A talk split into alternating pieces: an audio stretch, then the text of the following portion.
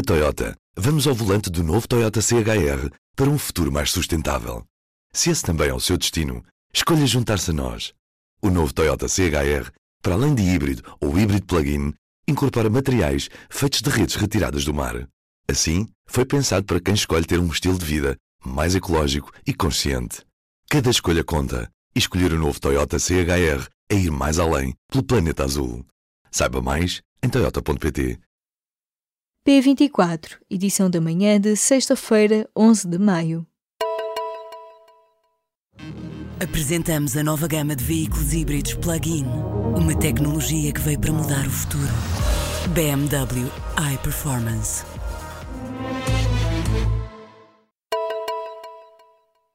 Um jovem de nacionalidade portuguesa foi encontrado morto na terça-feira na Tailândia. O gabinete do secretário de Estado das Comunidades Portuguesas foi alertado nesta quarta-feira e diz ao público que já está a ser prestado apoio aos familiares através dos serviços consulares. As causas da morte continuam a ser investigadas. De acordo com a imprensa tailandesa, trata-se de Julian David, um jovem de 22 anos que terá também nacionalidade sul-africana.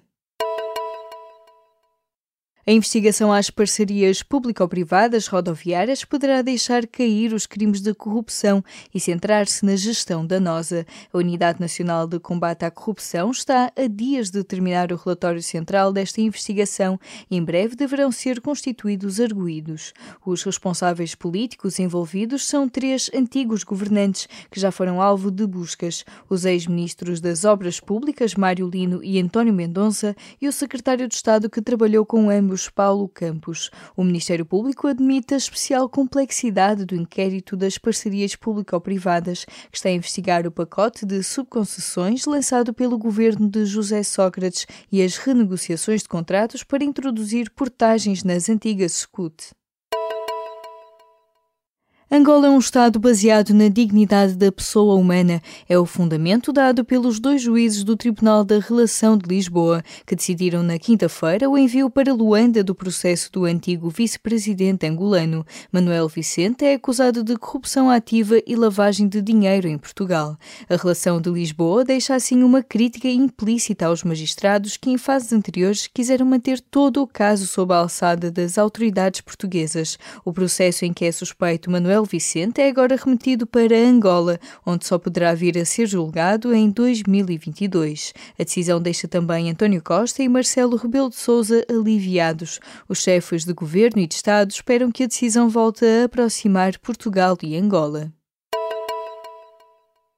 Marcelo Rebelo de Sousa irritou os diplomatas portugueses com um elogio aos irmãos Salvador e Luísa Sobral, condecorados a 23 de abril.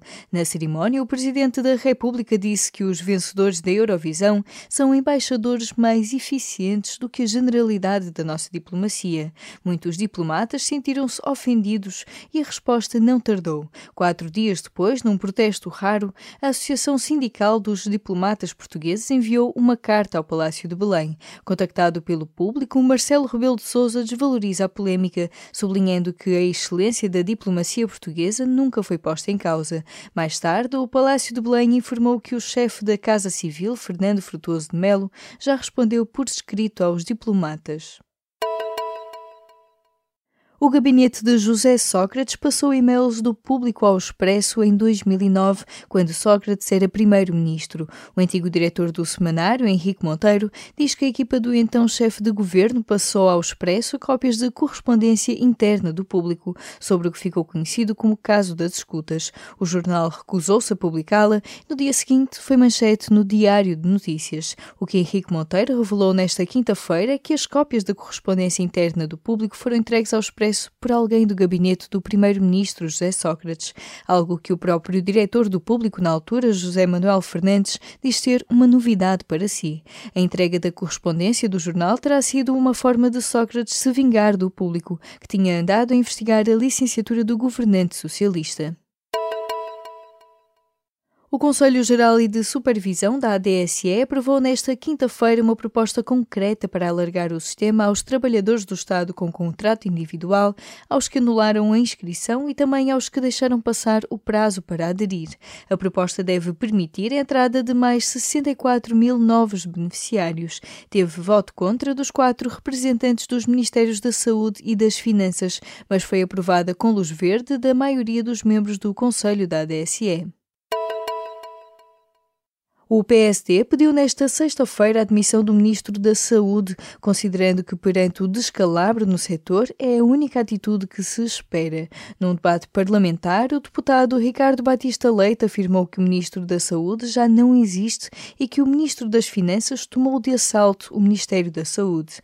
Para o social-democrata, os portugueses estão cada vez mais doentes e o atual governo transformou o Serviço Nacional de Saúde no Serviço Nacional da Doença. O Irão pede à Europa uma prova histórica de resistência às pressões dos Estados Unidos, que se materializa em mais garantias práticas no que toca à sobrevivência do acordo nuclear de 2015. Numa conferência de imprensa nesta quinta-feira em Lisboa, o presidente da Comissão de Segurança Nacional do Parlamento iraniano condenou o ataque israelita na Síria, que afirmou ser apoiado pelos Estados Unidos. Aledin Burujerdi diz que a bola está agora do lado dos países europeus.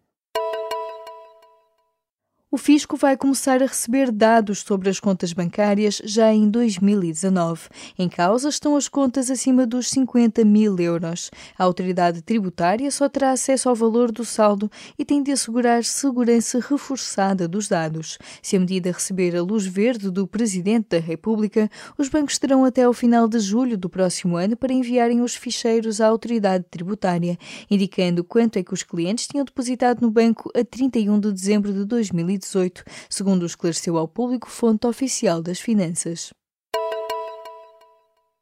Vem aí a primeira casa de emergência para vítimas de violência doméstica, lésbicas, gays, bissexuais, transgênero e intersexo. A Casa Arco-Íris foi criada com recurso a fundos europeus, terá lugar para sete pessoas e deverá começar a funcionar no dia 1 de junho. Nesta sexta-feira, a Câmara de Matosinhos vai entregar à Associação Plano I a chave deste primeiro centro do país dedicado ao acolhimento de emergência para vítimas de violência doméstica LGBTI. Na Toyota, vamos ao volante do novo Toyota CHR para um futuro mais sustentável. Se esse também é o seu destino, escolha juntar-se a nós. O novo Toyota CHR, para além de híbrido ou híbrido plug-in, incorpora materiais feitos de redes retiradas do mar. Assim, foi pensado para quem escolhe ter um estilo de vida mais ecológico e consciente. Cada escolha conta e escolher o novo Toyota CHR é ir mais além pelo planeta azul. Saiba mais em toyota.pt